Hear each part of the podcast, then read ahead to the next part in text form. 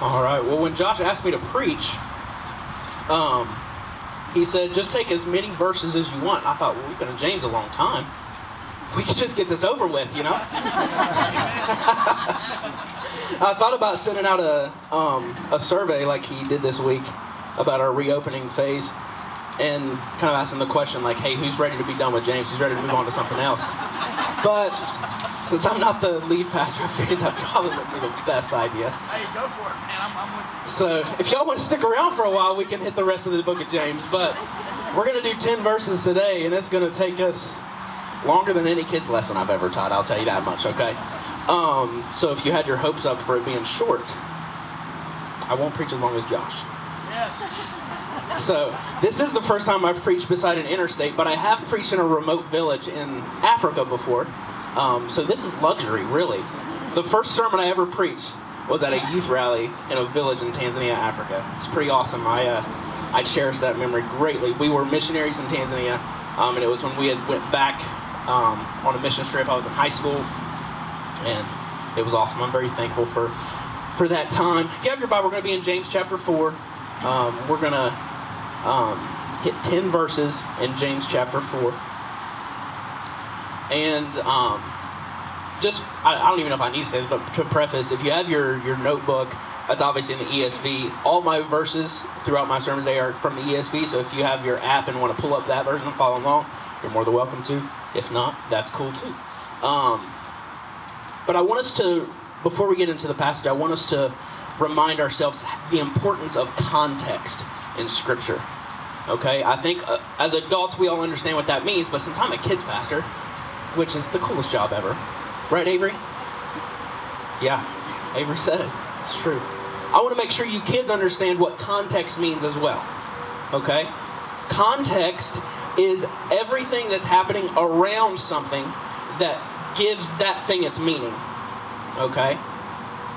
if somebody came to our church for the first time and had no idea what was going on in America and they came this Sunday, they might wonder why we're meeting outside in somebody's backyard under tents.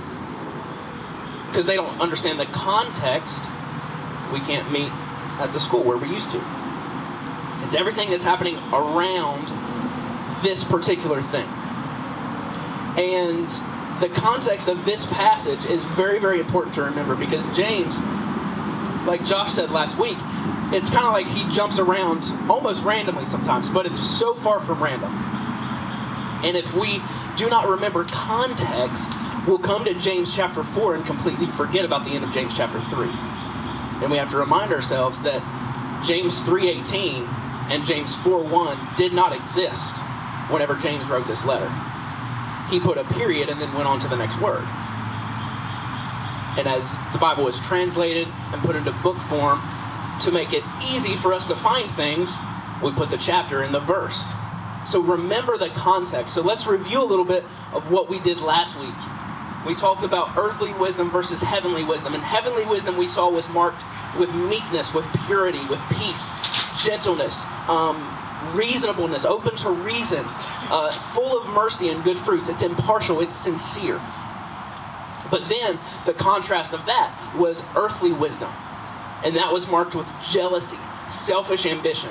Uh, it's earthly, it's unspiritual, it's demonic, there's disorder, there's every vile practice, the Bible says. So basically, if you got earthly wisdom, you got all the junk over here. Heavenly wisdom, got all the good stuff. Good outcome, bad outcome. It's an easy choice, right?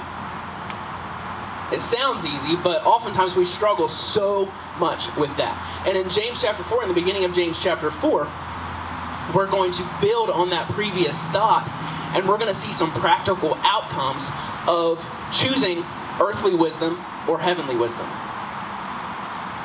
And we're going to talk about today that this means war. This means war. Read with me in James chapter 4 verses 1 through 10. The Bible says, What causes quarrels and what causes fights among you? It's not brothers and sisters, kids. What causes quarrels and what causes fights among you?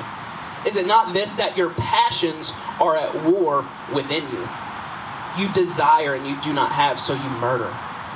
You covet and cannot obtain, so you fight and quarrel. You do not have because you do not ask.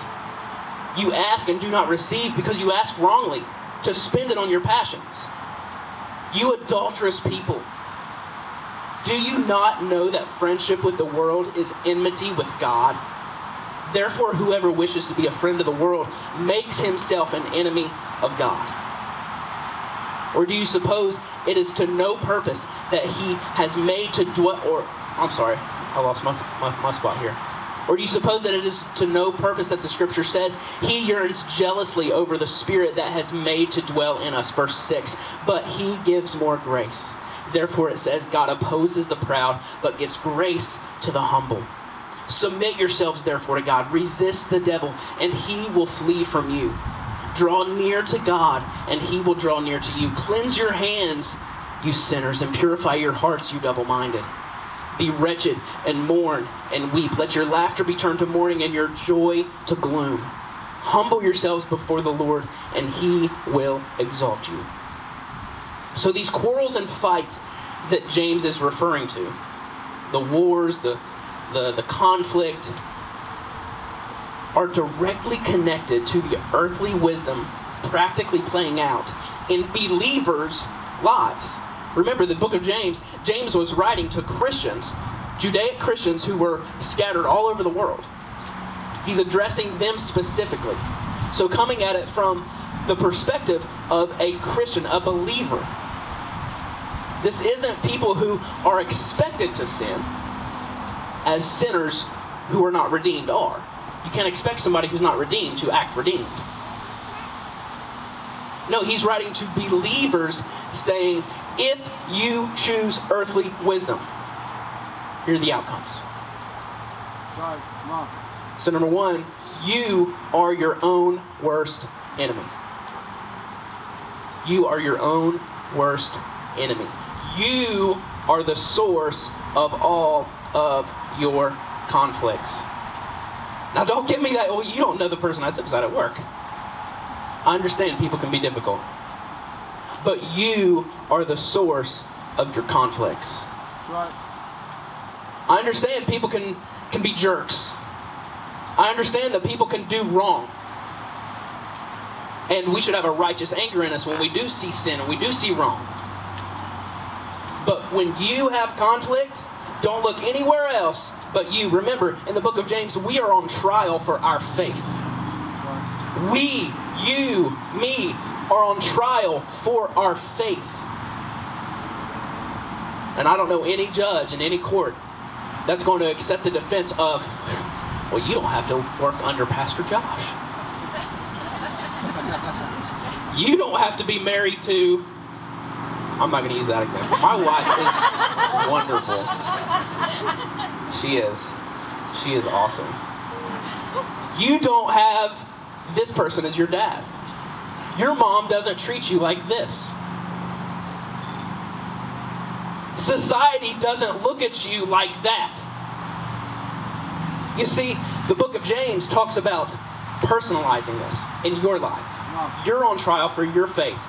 Is there enough evidence to convict you? Come on. So, number one, you are your own worst enemy. You are the source of all your conflicts. Your passions, in verse 1, are at war within you. You're the source of your conflicts with others.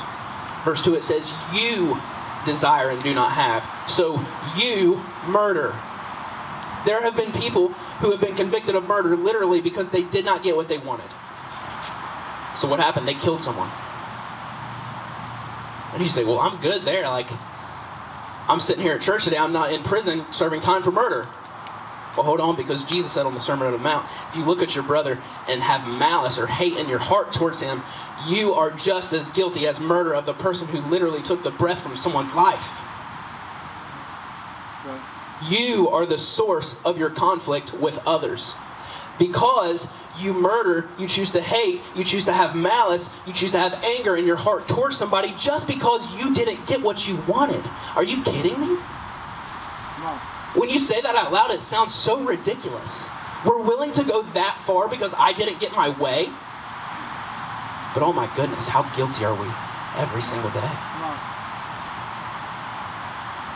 Verse 2 goes on to say, You covet and cannot obtain. So you fight and quarrel. Is anybody picking up on that? You are the problem. I am the problem.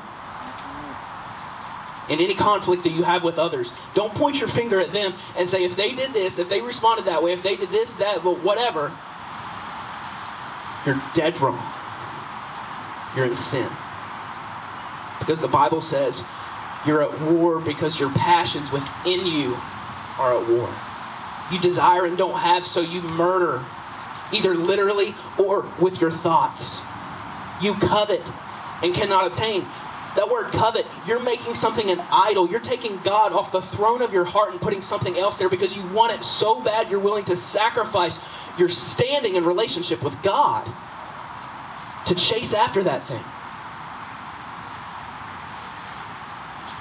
You are the problem. You are the source of your conflicts with others. You're the source of your conflict with God.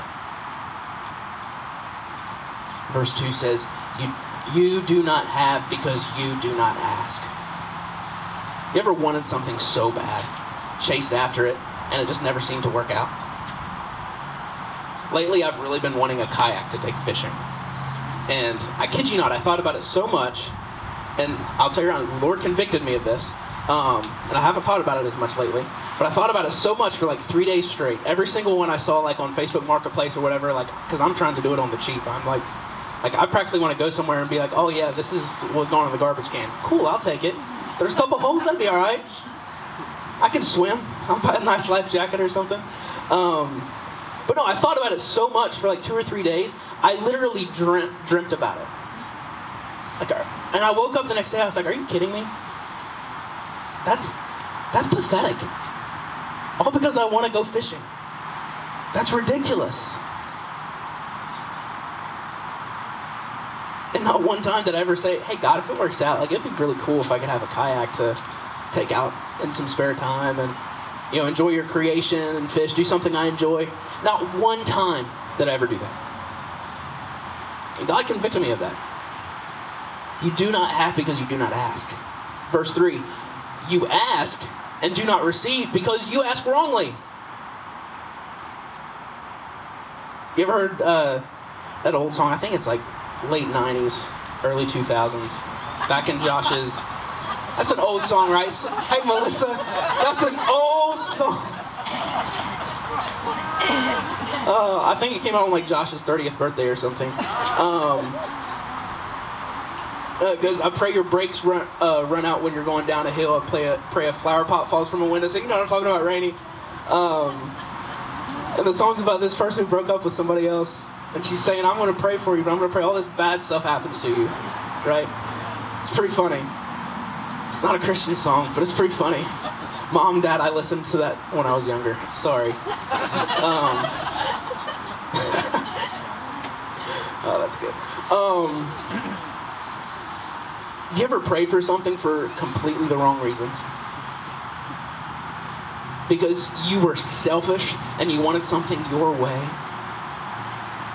You wanted vengeance because you had been done wrong, because somebody stepped on your toes? You ever prayed for something and it was the completely wrong motive and you're expecting God to step in and do your dirty work? You ask and do not receive because you ask wrong. Verse 3, it tells us the reason why we do that is because we want to spend it on your passions. Those passions were earlier, it said, that are at war within you. You want to spend it on your passions that are at war, on your selfish, prideful desires that are at war within you. You pray to God and ask Him for something that helps you to continue in sin. It's a dangerous game. James declares these Christians, and I would throw me, and I would throw every one of you, except for maybe Miss Debbie, because she's the sweetest. Y'all know she married George Clooney during uh, quarantine? I love and beard, I'll just say that. Jesus decla- or James declares these Christians, and I would throw us in that mix, as adulterers.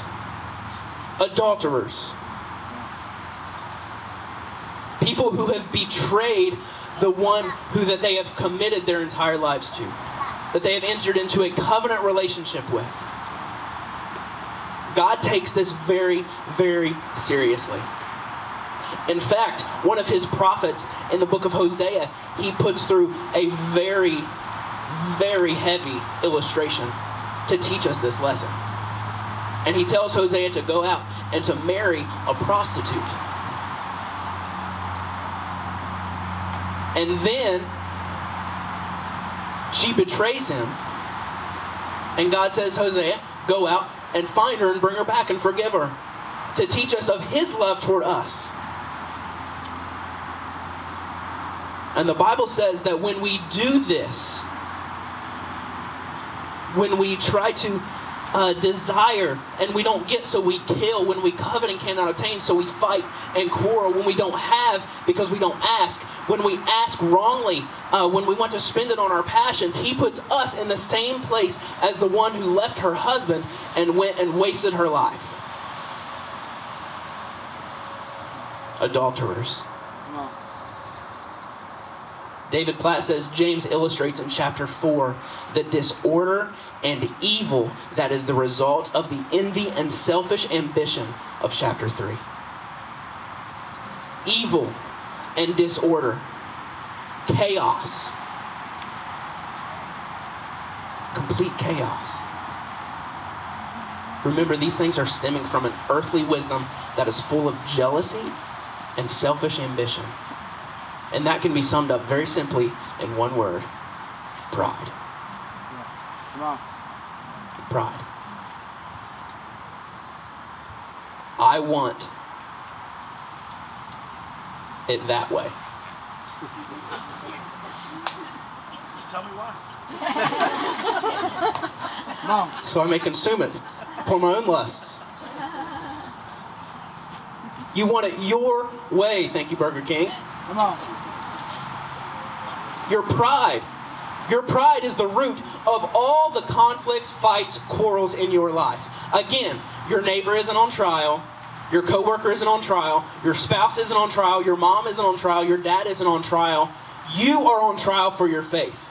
And if you choose to live in pride and earthly wisdom and selfish ambition and jealousy, you are the cause of all of your conflicts. And I am the cause of all of mine. Come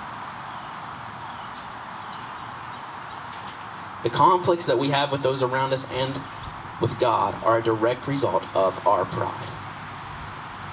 Verse 4 says, Do you not know that friendship with the world is enmity with God? That word enmity literally means hostility and war. Verse 4 goes on to say that therefore whoever wishes to be a friend of the world makes himself an enemy with God. You choose to put yourself on the other side of the battlefield of God Almighty. You choose to step inside the walls of Jericho. You choose to take a seat at the right hand of Nebuchadnezzar. You choose to take the hammer and nail the nails through Jesus' hands. You choose to wash your hands off in the bowl with Pilate.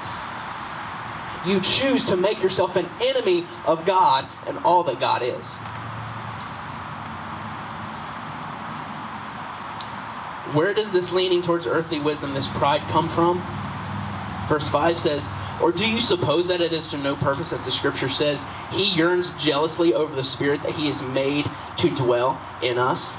Some people look at this verse as like, okay, this passage turns positive at some point, and I think it's right here. Because we got the Holy Spirit inside of us, so we can, but no, that's not what it's talking about. Another spot where Paul and James build on each other rather than contradict each other, Romans 7 23. But I see in my members another law waging war against the law of my mind and making me captive to the law of sin that dwells in my members. Your flesh, the old man that we've talked a lot about over the last several months. Your old man is the source of everything inside you that boils up and shows itself as pride. Right. In our pride, we have become adulterers and enemies of God, not to mention the conflicts and enemies that we have created with those around us, even those sitting next to you or across the tent in the church seat. Christians, come on. What are we doing? What are we doing that we would think so highly of ourselves and our own thoughts and our own desires that we would be willing to kill someone with our thoughts according to Scripture who is a brother or a sister in Christ? God help us. God help us. So, what do we do? If y'all don't mind, I'm going to read a lot of verses of Scripture. That's cool. Colossians 3 5 says, Put to death, therefore, what is earthly in you. Colossians 3:10 and have put on the new self which is being renewed in knowledge after the image of its creator.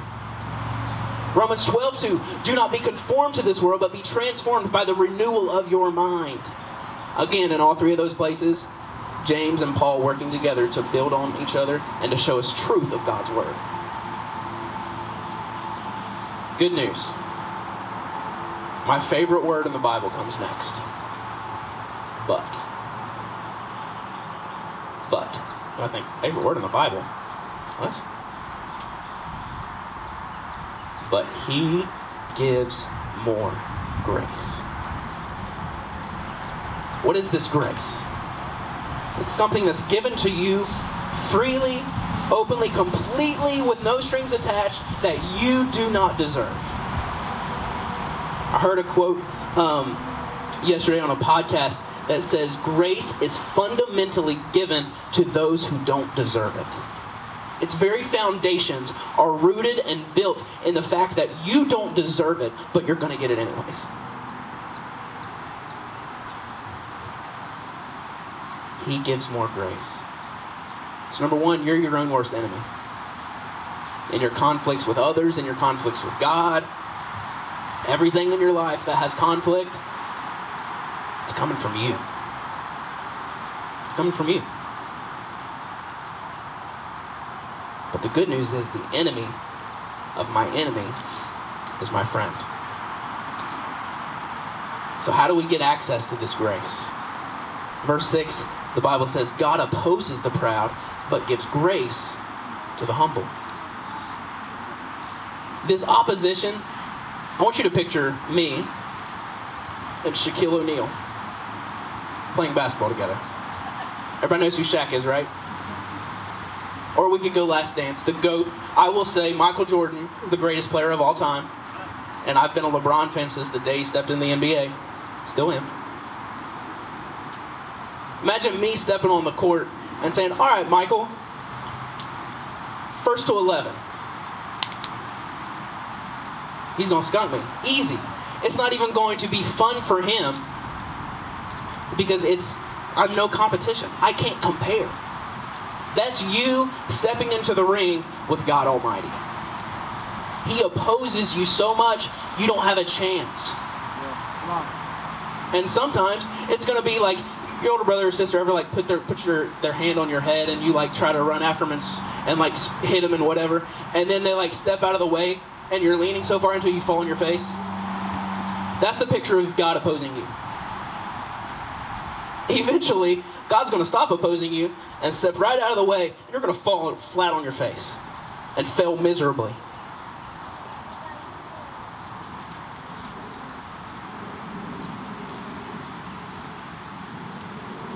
God opposes the proud but gives grace to the humble. And if you still want to fight that battle with God, be my guest. More power to you. But I don't want to. Come on. I don't want to. Humility is the key.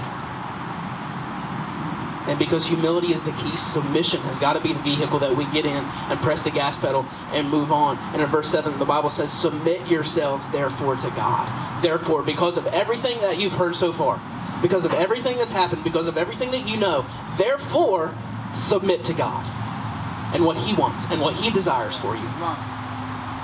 So how does that play out practically? Because that sounds really nice, sounds really easy, but how does it play out practically? Verse 7 Resist the devil, and he will flee from you. Amen. Come. How? Jesus gave us a great example in Matthew chapter 4. He went out into the wilderness and was tempted by the devil. And what did he do? He quoted scripture after scripture after scripture, and the devil went away from him. Scripture is key. Ephesians 6:11 put on the whole armor of God, why that you may be able to stand against the schemes of the devil. Satan cannot lead you into sin against your will. And your will naturally will be to sin unless your mind has been renewed by Scripture. Unless you have been redeemed by the blood of Jesus and had a new man created in you and resurrected in you, and the old man has been put to death and is locked up in the grave in the tomb that Jesus left on the third day, it's locked away inside there. Come on. There's no way to resurrect it again. If you go and pick up that old man, you're going to be playing with a dead puppet. Yep. Come on. And all of its actions will be the only actions that you give it.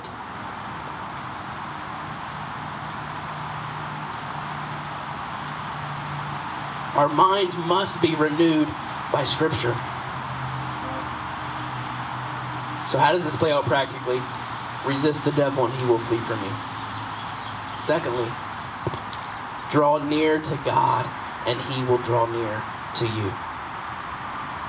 Deuteronomy 4, verse 7 says, For what great nation is there that has a God so near to it as the Lord our God is to us whenever we call upon him? What set the nation of Israel apart? The presence of Almighty God. When did the nation of Israel fail in their conquest of the promised land? Whenever they took God out of their midst. Whenever they disobeyed Him and His presence was no longer with them. Draw near to God and He will draw near to you. You think of the story of the prodigal son. The son goes out, takes his inheritance, and wastes it. And he comes back with nothing, literally wanting to be a slave to simply earn food from his father's table. And before he was ever able to get there, maybe he was standing down the road and trying to decide if he was actually going to go through with this and face his father again. His father saw him out the window and came running. He came running. It wouldn't matter if the son had never taken another step. His father was running to him because he drew near and his father ran to him. What a beautiful picture of our God. Right. Lamentations 3:57 says you came near when I called on you. You came near when I called on you. So this plays out practically by first resisting the devil and he will flee from you. By secondly drawing near to God and he will draw near to you. Do you, you recognize these promises? We hold on to every promise that you have ever made. Resist the devil and he will flee from you. Promise. Draw near to God and he will draw near to you. Promise. Verse 8 Cleanse your hands, you sinners, and purify your hearts, you double minded and infected by coronavirus. No, I'm just kidding. It doesn't say that. Your version might, but mine doesn't. That's quarantine's favorite verse. The Bible says in Psalm 24, verses 3 and 4 Who shall ascend to the hill of the Lord? And who shall stand in his holy place? Who can come into God's presence? He who has clean hands and a pure heart, who does not lift up his soul to what is false and does not swear deceitfully. Psalm 51 7 Purge me with hyssop. In Bible times, hyssop is basically a bar of soap that they would use to, to clean themselves, herbs and whatnot that they would that they would use to, to cleanse their bodies. Purge me with hyssop, and I shall be clean. Wash me, and I shall be whiter than snow. Psalm 51:10 Create in me a clean heart, O God, and renew a right spirit within me. If you want to come into right standing with God, come to him clean. No, I'm sorry. Come to him dirty and let him clean you. Come to him dirty and let the blood of Jesus take care of everything. How does it play out practically? First of all, resist the devil and he will flee from you. Promise. Draw near to God and he will draw near to you. Promise. Cleanse your hands, you sinners. Purify your hearts, you double minded. Verse 9 Be wretched and mourn and weep. Let your laughter be turned to mourning and your joy to gloom. I'll be honest, this verse has kind of always confused me a little bit. Because, like, we're supposed to have the joy of the Lord, but this verse sounds kind of bleak. Remember context. Take sin seriously. Take sin seriously. It is everything against the very character of God when we sin. And when you sin, if you have been redeemed by the blood of Jesus, it is everything against your character. Because God has bestowed upon you everything that He is. Because you are His hands, His feet, His mouth in this world. So therefore, when somebody looks at you, they have to see Him. So we must take seriously what God takes seriously. Leviticus 11:44 For I am the Lord your God. Consecrate yourselves therefore and be holy, for I am holy. Leviticus 19:2 Speak to all the congregation of the people of Israel and say to them, You shall be holy, for I, the Lord your God, am holy. Leviticus 20, verse 7 Consecrate yourselves, therefore, and be holy, for I am the Lord your God. Leviticus 20, verse 26 You shall be holy to me, for I, the Lord, am holy and have separated you from the peoples that you should be mine. And you say, That's great. But that was instructions to the tribe of Levi and the Levitical law for the nation of Israel. How does that apply to me? Because I'm free from the law. Thank you, Paul. Okay, let's see what the New Testament says. 1 John 1 5. God is light, and in him is no darkness at all. 1 Peter 1 15 through 16. But as he who called you is holy, you also be holy in all your conduct, since it is written in Leviticus, might I add, you shall be holy, for I am holy. 1 Thessalonians 4 7 and 8. Paul, James working together, building on each other. For God has not called us to impurity, but in holiness. Therefore, whoever disregards this regards not man, but God, who gives his Holy Spirit to you. We must take sin seriously. And our mindset, our perspective, our attitude toward the sin and filth in this world must change. Because we live in a, in a society that has softened us to it. Now, don't mishear me. Our grace and our love for this world and for the people in it cannot change. But the way we view sin must. There's no other option. Because the grace and the love that redeemed us and redeemed all people in this world, if they choose to believe, is the, is the grace and the forgiveness that was nailed to the cross by the sin of this world. We must take sin seriously. So, how does this play out practically? Resist the devil and he will flee from you. Draw near to God and he will draw near to you. Cleanse your hands, you sinners. Purify your hearts, you double minded. Be wretched and mourn and weep. Let your laughter be turned to mourning and your joy to gloom. And lastly, in verse 10, humble yourselves before the Lord, and he will exalt you. Our earthly wisdom and pride seeks to promote ourselves and causes conflicts everywhere we look. We want to promote ourselves and get what we want in our time, in our way.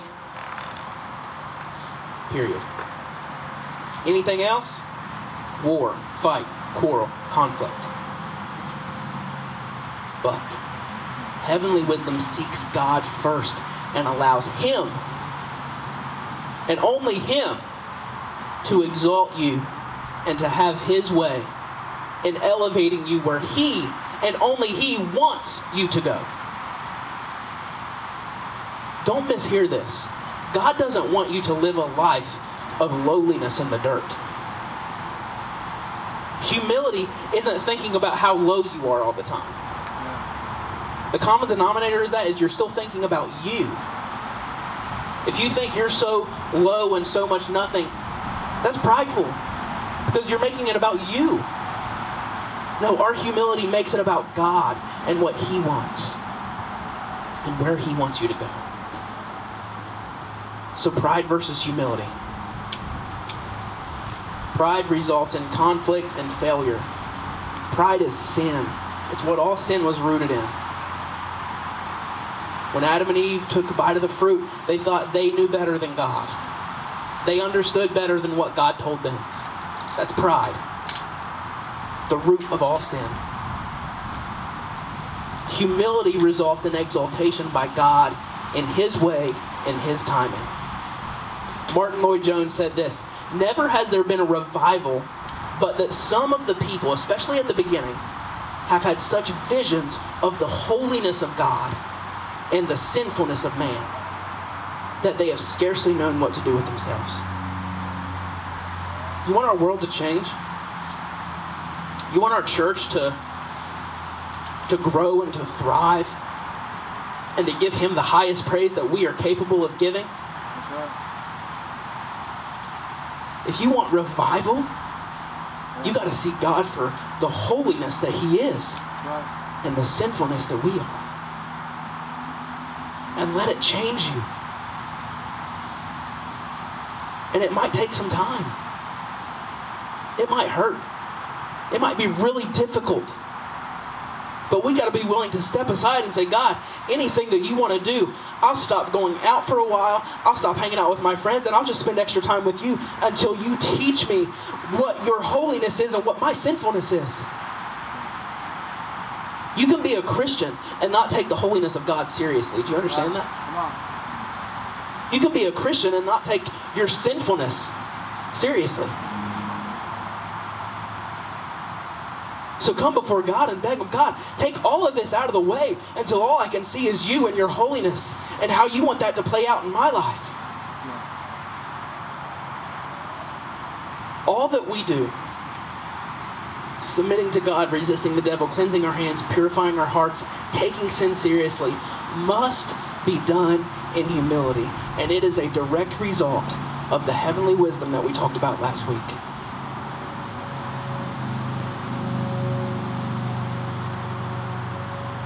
Pride and humility.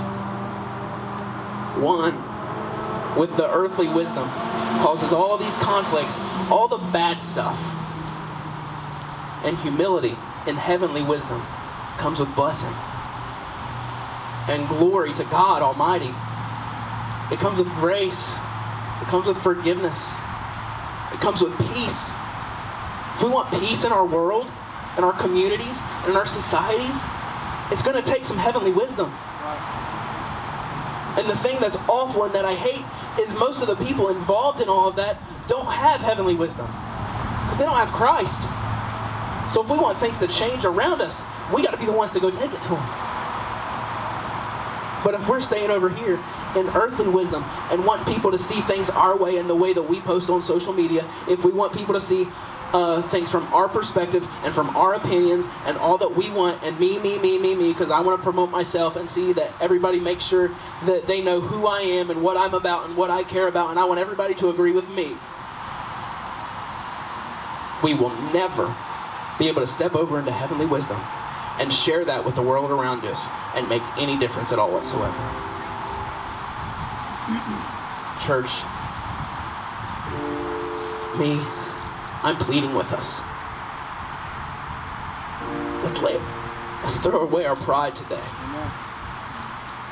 And let's live in humility and let God exalt us as He may. Let's pray, Lord. we love you. Thanks for listening today. If you're listening for the first time, we would love to hear from you. Maybe you have a question about the gospel of Jesus. If so, we'd like you to send us an email at hello at keystonerdu.church. If you're a regular listener to our podcast and you would like to donate to the media ministry and outreach ministry of Keystone, your gift would allow us to do more in an effective way to get the gospel out. Thank you for partnering with us in ministry in Durham and all around the world. Visit keystonerdu.church to get involved.